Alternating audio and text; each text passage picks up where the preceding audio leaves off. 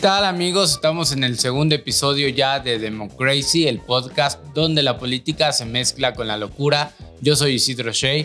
Gracias, gracias por escuchar lo que fue el primer episodio. Ya estamos en un segundo episodio. Ojalá les guste, ojalá nos sigan compartiendo, sigan dándole like. Y bueno, hay mucho, mucho de qué hablar. Recuerden, no es un noticiero, hablamos de temas que creemos que son sumamente relevantes o que pueden aportar más a la discusión pública, a la discusión del espacio que compartimos como ciudadanos. Y bueno, habíamos hablado la vez pasada de cómo ya iban a iniciar las precampañas de manera oficial, cosa que no ha sido muy distinto a los meses anteriores donde ya hemos visto a las candidatas o precandidatas y ahora precandidato rumbo a esta intención de convencer supuestamente a aquellos afiliados o simpatizantes de sus respectivas opciones políticas, pero que va mucho más allá y lo sabemos porque la legislación se la pasan por el arco del triunfo y porque realmente estas precampañas están dirigidas a todos, a todos los ciudadanos. No son solamente los militantes los que escuchan los spots o los que ven los espectaculares. Somos en realidad todos, aunque al final tengan estas leyendas que de poco sirven. Y ya que lo digo, creo que vale destacar que ya, por ejemplo, a Xochitl Galvez, el Instituto Nacional Electoral le retira o le pide que retire unos spots en los que no se hace esta mención. ¿En qué medida es benéfico? Pues creo que es diminuto, ¿no? Porque realmente tengan o no tengan estas leyendas, los spots, sabemos que van dirigidos a todos y que realmente, incluso al ser precandidatos únicos, la campaña electoral, la campaña para la grande, como se dice coloquialmente, ya empezó. Bueno, independientemente del momento en el que escuche este podcast, vale destacar, reitero, que Samuel García va y viene. ¿Y a qué me refiero con que va y viene? Sí, es el precandidato único de Movimiento Ciudadano, pero también hoy día, hoy que estamos grabando este podcast, es gobernador. ¿Y qué pasa? Que ha regresado a la gubernatura. ¿Por qué? Porque está ganando tiempo porque no quiere estar ausente cierto determinado tiempo, no quiere estar ausente para que no sea el Congreso de Nuevo León el encargado de poner otro gobernador sustituto. ¿Y qué pasaría si fuera el Congreso de Nuevo León el encargado? Que sería la oposición a él. Y eso es lo que no quiere. En este sentido, volvemos a lo mismo, a algo muy similar de lo que decía de los spots publicitarios y de esta leyenda, incluso similar a lo que hablábamos del caso Arturo Saldívar, que parece que la ley en México está para seguirla al pie de la letra y mientras uno la sigue al pie de la letra, decía yo, de manera positivista. ¿Por qué positivista? De no saltarse cada renglón y cada acento y cada palabra pero lo que importa para muchos, para los personajes políticos, parece que es eso, seguirla, lo que dice, buscando los recovecos, los huecos y sobre todo haciendo caso omiso a la naturaleza y al sentido real de la ley, es decir, al sentido que tiene la ley. Y por eso quizá, por ejemplo, tengamos una de las constituciones más parchadas del mundo porque nuestra constitución parche todos estos vacíos que tenemos por las interpretaciones que se da de la ley. Pero bueno, ya estaremos hablando al respecto. Y también queremos decir y queremos hablar en este espacio de cómo han, iniciado, de cómo han iniciado las campañas electorales. Muchos medios de comunicación y analistas políticos se han centrado en el rendimiento de cada uno de los tres precandidatos en redes sociales, de cómo Samuel García ha sido el que mejor se ha desenvuelto en redes sociales, con mayor número de reproducciones en las diferentes plataformas, Instagram, TikTok, cómo Xochil Galvez es la intermedia y cómo Claudia Sheinbaum ha tenido un peor desenvolvimiento en las redes sociales. Aquí la pregunta es, ¿En qué medida un país como México, refleja en las redes sociales la realidad global. No son las cuentas de Instagram, no son las cuentas de TikTok las que votan el día de mañana. Son los ciudadanos. Y ciudadanos con derecho al voto en México hay no solamente en las clases más altas, en las colonias más ricas, donde hay internet. Ciudadanos con derecho al voto con credencial de elector hay incluso en aquellos rincones donde no hay internet. Es decir, vuelvo a poner sobre la mesa la pregunta, ¿en qué medida el éxito en redes sociales es éxito a nivel de tierra, a nivel de llegar a cada uno de los ciudadanos? Creo, en mi humilde opinión, que se está pecando de repercutir demasiado en redes sociales sin pensar en la realidad de México, en la realidad de cada uno de los ciudadanos. Incluso así, debo decir, sin contradecirme, que creo que es Samuel García el que también lo ha tenido presente, incluso siendo el que más o mejor desenvolvimiento ha tenido en redes sociales, haciendo prácticas sumamente tradicionales de la política mexicana como es la pega de calcas o de calcomanías en diferentes puntos y en diferentes ciudades, incluso en ciudades donde movimiento ciudadano está muy presente, que es el occidente del país, sobre todo Guadalajara, Jalisco y su ciudad, Monterrey y el estado de Nuevo León. Pero Claudia y Xochitl, ¿qué han hecho? Claudia no ha generado noticia. Esta semana, al momento de grabar este podcast, Claudia volvía a poner como noticia que iba a dar a conocer aquellos que formaban parte de su equipo de precampaña. Esta noticia, señora Claudia Sheinbaum, ya la teníamos desde hace más de un mes, ya la había dado a conocer. No está generando discusión pública. Y en el caso de Xochitl Galvez, por más que se esfuerza, por más que desde mi humilde punto de vista ella tiene una narrativa, parece que su equipo de pre-campaña no le ayuda a generar noticia. No hay cosa que genere y creo que su personaje tiene mucho por generar. Pero ahí mi pregunta es, ¿dónde están los dirigentes políticos del PRI, PAN y PRD? Parece que cada quien va a su bola, a sus intenciones, midiendo más bien los dividendos que buscan para el 2024. En fin, creo que de esta manera un poco la narrativa del régimen de la 4T de que Xochitl no avanza se está fortaleciendo a partir del equipo de Xochitl Galvez que parece que no incentivan el que Xochitl genere noticia. Y esta noticia, vaya, parece que es que Samuel García efectivamente le está generando mayor especulación. Samuel García está generando mayor agenda, mayores noticias. Y en una de esas sí, nos guste o no, Samuel García le gana el posicionamiento a Xochitl Galvez.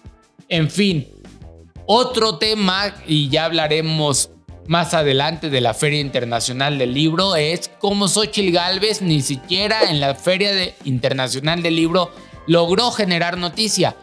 Lo que Samuel García sí logró. Samuel García lo logró a partir de decir, no quiero hacer un Peña Nieto, citando mal, pero citando a los autores de la Constitución de Estados Unidos, donde confunde autores y hace algo muy parecido a lo de Peña Nieto, pero pocos lo señalan porque se ve con seguridad, se ve con un equipo de precampaña y de comunicación política sobre todo que lo respalda.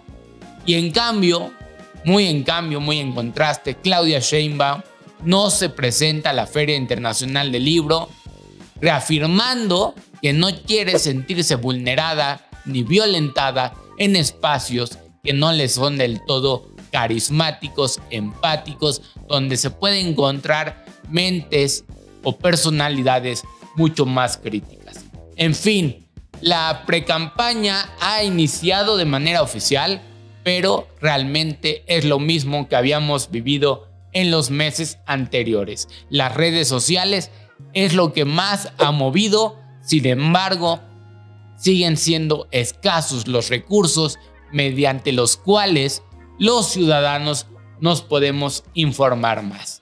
En fin, vamos a cambiar de panorama y si bien se habló mucho en las semanas anteriores de Argentina, de cómo la ultraderecha y el movimiento antisistema de Javier Milei había penetrado en la ciudadanía argentina, haciendo que hoy se citen muchos textos de la derecha radical en Latinoamérica, cuando realmente en los últimos años han sido pocos los movimientos de derecha radical en Latinoamérica exitosos, poco poco prestamos atenciones a otros países donde la derecha radical también ha penetrado. Y es el caso de Países Bajos, donde recientemente hubo elecciones, hubo elecciones generales en un sistema parlamentario como es el de Países Bajos, donde se elige presidente a partir de los curules de las diputaciones, de los legisladores que ganan una posición. Y el mayor, el mayor número de votos lo tuvo el candidato de ultraderecha, de la derecha radical, el cual ya llevaba mucho tiempo peleando una posición, haciendo propaganda. Él es Gert Wilders, que se caracteriza por dos cosas totalmente relacionadas con la derecha radical, que es ser euroescéptico y ser antiislamista. Justamente hoy que tenemos este conflicto Israel-Hamas, ¿no? Y gana Jill Wilders mencionando, por ejemplo, como el gran problema a lo que él llama el tsunami de la migración, poniendo en sus plataformas electorales un referéndum tipo el Brexit, donde Países Bajos o los ciudadanos de Países Bajos van a decidir, según él, si quieren seguir perteneciendo o no a la Unión Europea y poniendo también en su plataforma electoral la idea de la prohibición del Corán.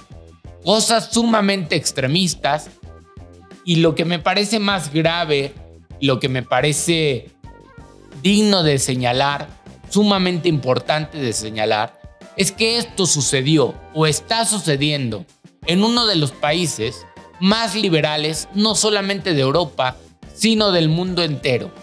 No, no estamos hablando de Austria, Hungría o incluso Polonia, donde la derecha radical ya había, dando, había dado muestras. Estamos hablando de Países Bajos, donde el liberalismo, donde las ideas de las libertades, por ejemplo, el matrimonio entre homosexuales o el derecho y el acceso fácil a ciertas drogas ha sido una costumbre de unos años para acá. Ahí donde el liberalismo, donde la socialdemocracia parecía más estable, ha penetrado ahora el discurso de la derecha radical. La votación del partido de derecha radical fue la más alta de los partidos, como ya lo había mencionado y logra 37 de los 150 escaños del Parlamento de Países Bajos, es decir, más del 20% de los escaños, lo cual hace que sea la opción más votada, sobre todo y por encima de la derecha tradicional y por encima también de la izquierda tradicional de la socialdemocracia, y aunque no logra una mayoría absoluta, el partido de Geert Wilders sí logra ser el partido más votado y será indudablemente quien forme coalición con otros partidos, partidos de derecha tradicional, pero quien encabezará el gobierno lo encabezará sin duda la derecha radical de Geert Wilders. Por ello, por ello siempre la mención de muchos politólogos, de muchos teóricos políticos de decir que no ignoremos las amenazas de la derecha radical, aun cuando parecen ser pocos quienes las apoyan, son una amenaza latente. ¿Por qué? Porque pueden crecer como la espuma y en momentos como este o en sistemas parlamentarios como este, aunque no tengan mayoría absoluta, pueden ser la opción más votada.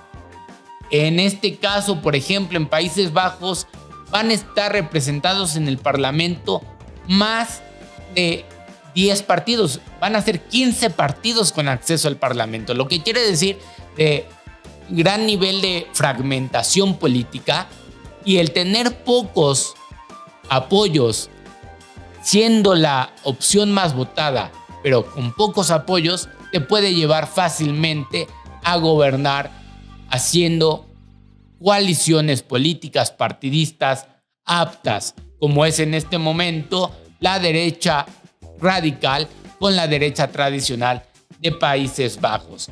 En sí es lamentable, es lamentable que se hable de la migración o de la inmigración como el gran problema porque se muestra la xenofobia latente, y ya no solamente latente, sino presente en un país con tantos derechos, con tantas libertades, que nos había acostumbrado a ser punta de lanza para los derechos sociales.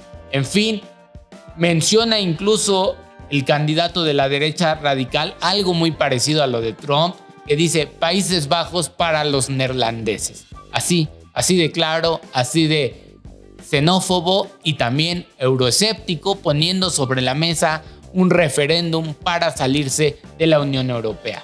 Pero bueno, regresemos a nuestro país y a algo que se está celebrando estos días que a mí me parece un gran, gran evento, que me parece el gran evento de la cultura mexicana, más allá de la literatura solamente, es el gran evento de la cultura mexicana, que es la Feria Internacional del Libro de Guadalajara.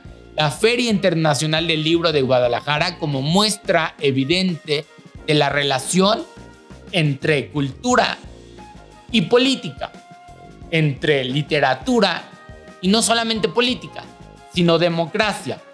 La FIL como ese espacio de conversación y diálogo respecto a lo político, respecto al espacio común que tanta falta nos hace hoy día a nivel mundial, pero no muy distinto a nivel México, donde parece que muchos se casan con sus ideales, donde parece que hay poca oportunidad, espacio y cabida para el diálogo, donde repetimos y repetimos y repetimos las mismas ideas, pero poco damos oportunidad al diálogo. La FIL sí es un espacio de diálogo donde se encuentran personalidades del mundo cultural, del mundo político, de diferentes ideologías y sin duda, sin duda es el gran espacio para dialogar, debatir y argumentar.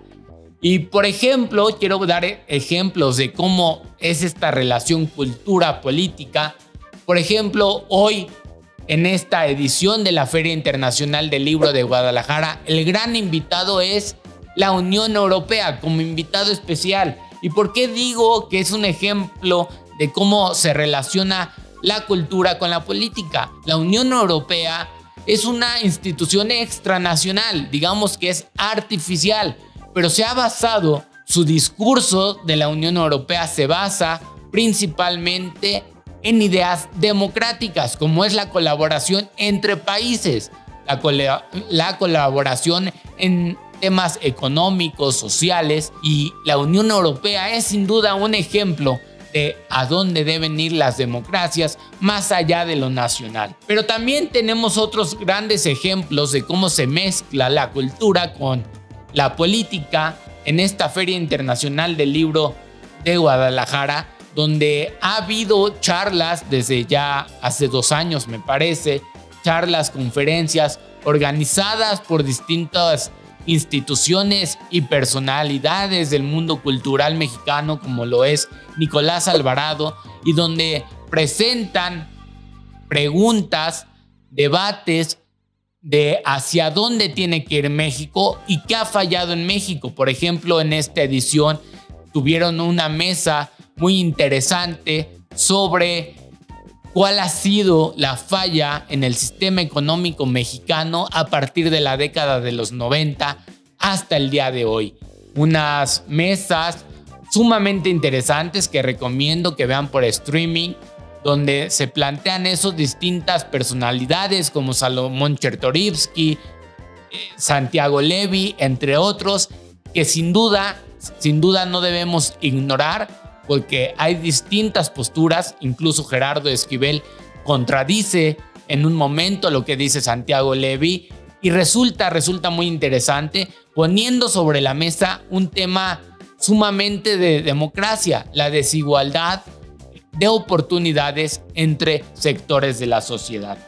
En fin, también Nicolás Alvarado, vía virtual, hace diálogos, hace conversaciones con politólogos de mucho renombre en España, como lo es Mariano Torcal, hablando también de un tema del cual casi ningún país en la actualidad se salva, que es la polarización política.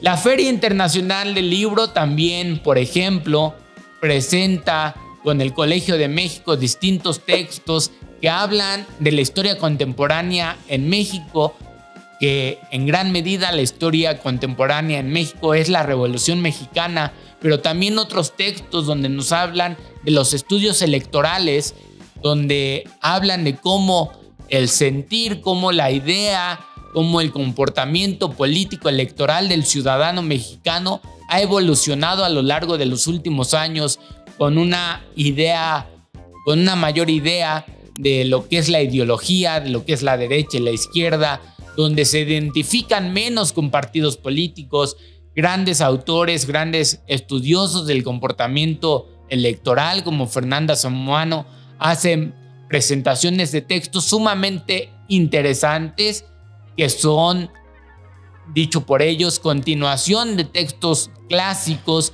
como es la politización del niño mexicano de Rafael Segovia y que seguramente será interesante leerlos, releerlos a partir de las ideas y a partir de las enseñanzas que nos deje el 2024. La FIL también como muestra de su relación de cultura y democracia con ello, con lo que mencionaba anteriormente, que es sin lugar a dudas la presencia o la ausencia, en este caso de Claudia Sheinbaum, de los precandidatos electorales. Y en ese mismo sentido de la relación que debe haber y que hay, no sé si naturalmente y de la que sí puedo decir que ustedes y yo hemos sido testigos de esta relación literatura-democracia, pero que a lo mejor no somos totalmente conscientes, quiero hacer mención de un texto presentado por Juan Villoro, sí, Juan Villoro, el mismo que nos habla de fútbol y de que Dios es redondo, de un texto que hace a partir de una charla en meses anteriores en el INE, donde habla de esta relación entre literatura y democracia y donde su gran enunciado, su gran tesis es de que las grandes tramas literarias no surgen en democracias, no surgen en estados de bienestar plenos, sino que surgen ahí donde hay conflicto, donde las democracias son muy imperfectas. Pero dice Juan Villoro algo que me encanta, que dice que a pesar de eso, que a pesar de que las democracias, cuando funcionan bien, sacrifican esa belleza de literata, esa trama literaria, vale la pena vivir en democracia, a pesar de que así se tengan que sacrificar quizá grandes textos literarios. Y en este sentido creo que somos testigos de lo que pasó el siglo pasado. Él no lo menciona como tal, pero lo que fue el boom latinoamericano, este boom latinoamericano, este movimiento literario de grandes autores latinoamericanos como Carlos Fuentes, Carpentier, Vargas Llosa, que hicieron textos, novelas riquísimas, pero que lo hicieron a partir de regímenes autoritarios. Pero diría Juan Villoro, vale la pena, vale la pena sacrificar la literatura, la bella literatura por la democracia. Y en este sentido, recomiendo mucho este texto de Juan Villoro que pueden encontrar en estos cuadernillos pequeños del Instituto Nacional Electoral que se pueden descargar en línea y que también la versión física es gratuita, son muy pequeñitos en una sentada y de verdad, de verdad que es de lo mejor que he leído de Juan Villoro y de verdad hace conciencia de lo que es la democracia y su relación con el mundo cultural y literario. En fin, nos vamos, nos vamos con los retos de Javier Milei ahora que resultó ganador. Y no quiero hablar de los retos de Javier Milei en la Argentina, en la Argentina como país en lo general, los retos que va a tener, independientemente de si hubiera ganado o no Javier Milei o Sergio Massa, iban a tener retos que asumir. Sin embargo, quiero hablar de los retos de Javier Milei en la Argentina a partir de ser una opción antisistema y populista. ¿Por qué lo digo así? Porque hay mucha teoría política de cómo los populistas llegan al poder o no llegan al poder y cómo en este sentido de que ven complicado llegar al poder, crean lo que Giovanni Sartori llamaría una super oferta, una super oferta de propuestas. ¿Por qué lo hacen? Porque ven tan complicado llegar al poder que se les hace fácil, tal cual, hacer propuestas y propuestas y propuestas que pueden resultar difíciles de cumplir. En este sentido, Javier Milei hizo propuestas sumamente complicadas como es desaparecer el Banco Nacional, el Banco Central de Argentina. No digo que sea imposible, pero todos sabemos que en un sistema capitalista como el que vivimos hoy día es sumamente complicado y es sumamente riesgoso hacerlo, más allá de complicado. O como igual en uno de sus videos que más se difundió en redes, dice que va a desaparecer distintas distintos ministerios que en México conocemos como secretarías. Para él casi ningún ministerio o secretaría tiene razón de ser. Eso es una superoferta. ¿Cómo lo va a llevar a cabo? Es algo sumamente complicado. Y él ahora no solamente tendrá que responder a las exigencias que Argentina como país tiene, sino a las exigencias que aquellos ciudadanos que se vieron cooptados por sus ideas populistas van a tener, que le van a reclamar la desaparición de ministerios, del Banco Central o incluso de la dolarización de la economía argentina, que si bien no es imposible, es algo sumamente complicado. A ello tendrá que hacer, hacer una respuesta, dar respuesta a Javier Milei a esto le llamamos muchas veces en ciencia política el teorema de Baglini, que hace que sea complicado una vez que asuman el poder los populistas que respondan a aquello que prometieron en su campaña electoral. Por ejemplo, hablaba yo de cómo mencionó en su momento que iba a desaparecer distintos ministerios, sin irnos muy lejos. ¿Se acuerdan cuando Andrés Manuel López Obrador propuso y prometió incluso siendo presidente que las distintas secretarías de, del gobierno federal se iban a descentralizar y se iban a ir a, a diferentes entidades del país, pues hoy, a meses de que termine el gobierno de López Obrador, es algo que no se ha cumplido. Y era algo mucho más fácil que desaparecerlas. En fin, hay teóricos, politólogos como Fernando Fernández Albertos, perdón, que habla de la relación de esta, de esta insatisfacción económica y el apoyo a partidos antisistema. En dicho sentido, este, el de Javier Milei, es el mejor y más grande ejemplo. Si algo hay en Argentina el día de hoy, es insatisfacción económica. Y esto, a esto también tendrá que hacer respuesta o da respuesta, mejor dicho, Javier Milley. En fin, Bendel, otro teórico, habla de Latinoamérica y el hecho de que estos sistemas o partidos populistas, estas opciones populistas, tengan éxito porque los partidos tradicionales ya no agregan intereses, intereses colectivos, intereses de los principales grupos sociales. En fin, a esto tendrá que dar respuesta Javier Milei, a esta super oferta que prometió y vamos a ver en qué medida logra hacerlo. Porque al día de mañana como gobernante, aquellos que lo votaron también le van a exigir. Y le van a exigir que de alguna manera responda a esas ofertas, reitero, casi imposibles de cumplir o sumamente complicadas. Vámonos a temas más interesantes, más atractivos, y es que en los últimos días se ha presentado un listado de las mejores ciudades para vivir en el mundo.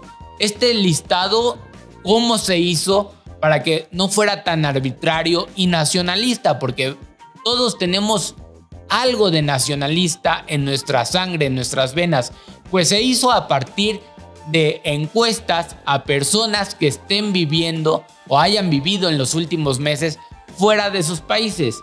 Y en esta lista, más allá de mencionar quienes quedaron en el top, que sí lo voy a decir, quiero hacer mención de por qué se habla de estas ciudades o de respectivas ciudades eh, para ser las mejores ciudades para vivir. En este caso quedaron en el top tres ciudades españolas que son Málaga, Alicante y Valencia.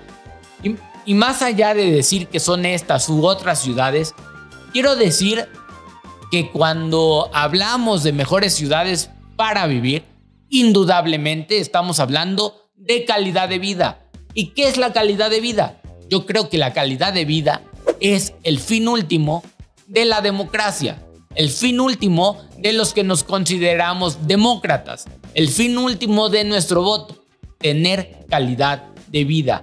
¿Y qué es la calidad de vida? ¿O cómo se evidencia la calidad de vida? Bueno, se evidencia con acceso a la sanidad, se evidencia con viviendas dignas, a precios dignos, que nuestro sueldo no se vaya completo en lo que pagamos de renta o alquiler, se evidencia con que haya espacios para caminar, se evidencia con que haya espacios para hacer deporte y que no necesariamente paguemos gran parte de nuestro sueldo en un gimnasio carísimo.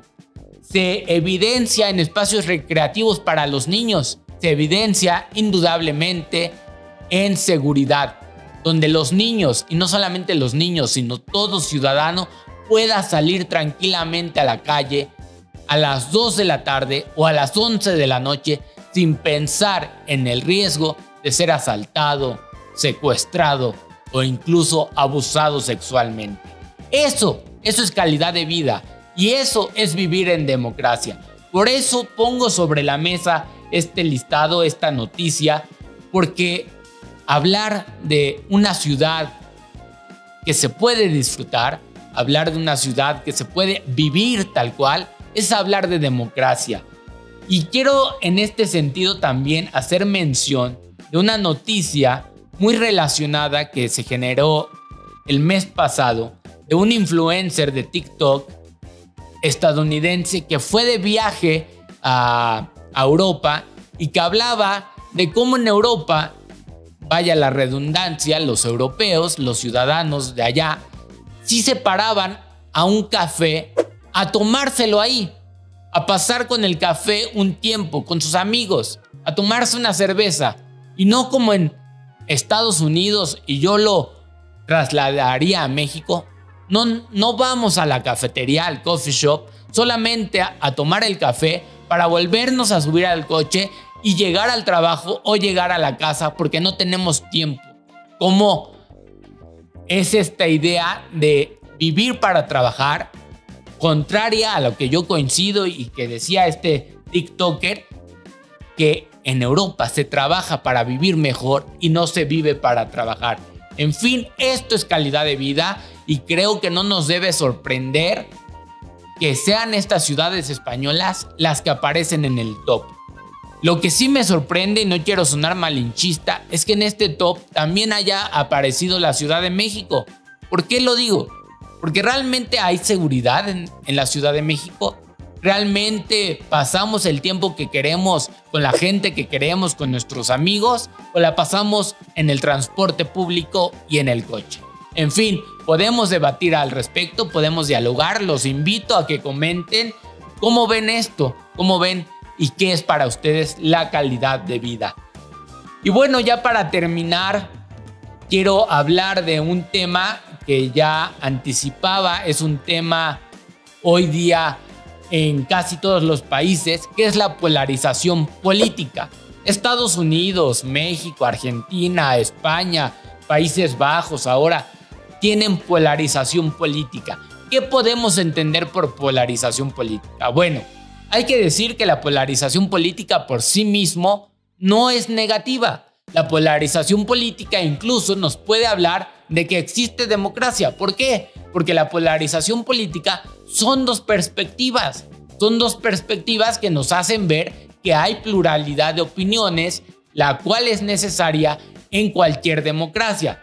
Sin embargo, ¿cuándo es el problema de la polarización política?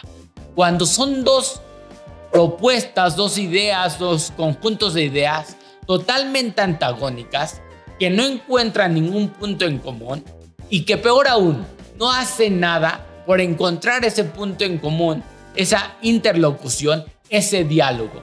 Cuando solamente se repite y repite y repite la idea con la que uno se casa. Sin embargo, también es importante decir que hay diferentes tipos de polarización política.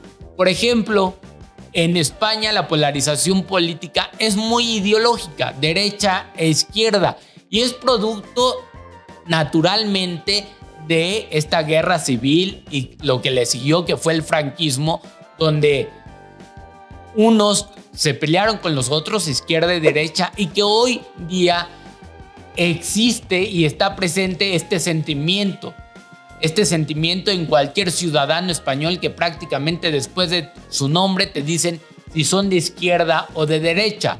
Yo cuando llegué a España me sorprendió mucho esto y lo veía como algo negativo. Y sí, creo que es algo negativo.